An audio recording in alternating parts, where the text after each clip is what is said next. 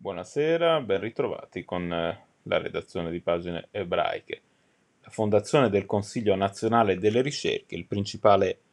ente pubblico di ricerca di cui il nostro paese dispone, è legata in maniera indissolubile alla figura del suo primo presidente,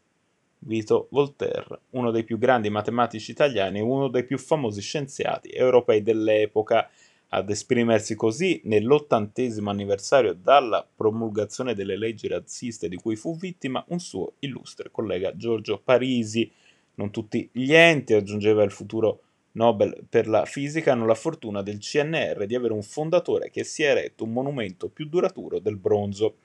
Non l'unica realtà significativa in cui Volterra, uno dei pochi intellettuali italiani che si rifiutò di firmare il giuramento di fedeltà al regime nel 1931, ha lasciato un segno ad attestarlo, un convegno dalla durata di tre giorni che si aprirà a Roma mercoledì prossimo, volto a celebrare i cento anni dalla sua presidenza dell'Accademia dei Lincei, una storia di intuizione e successi, ma anche di marginalità e dolore in ragione della sua progressiva messa al bando, obiettivo dell'iniziativa prevista in un primo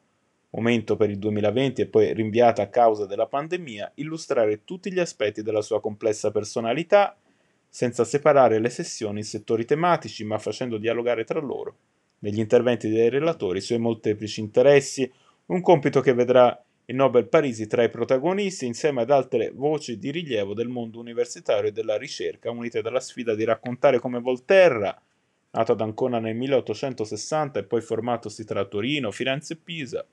nel cui Ateneo divenne professore di meccanica razionale all'età di 23 anni, abbia illuminato la scienza italiana e mondiale unendo la sua inesauribile passione per la ricerca a un impegno civico,